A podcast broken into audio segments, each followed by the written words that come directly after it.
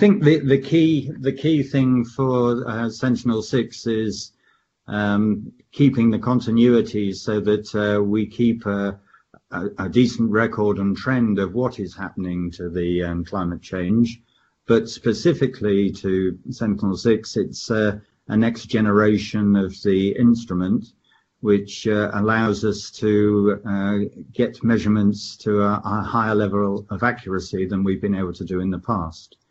And also, one of the uh, atmospheric water vapor is one thing that can actually spoil the uh, uh, the accuracy of the readings we're taking.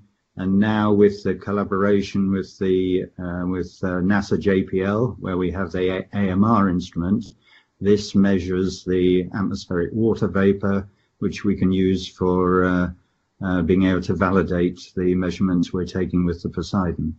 So uh, although it's a continuation, this one very much will give us uh, an improved accuracy on the ones we've had in the past.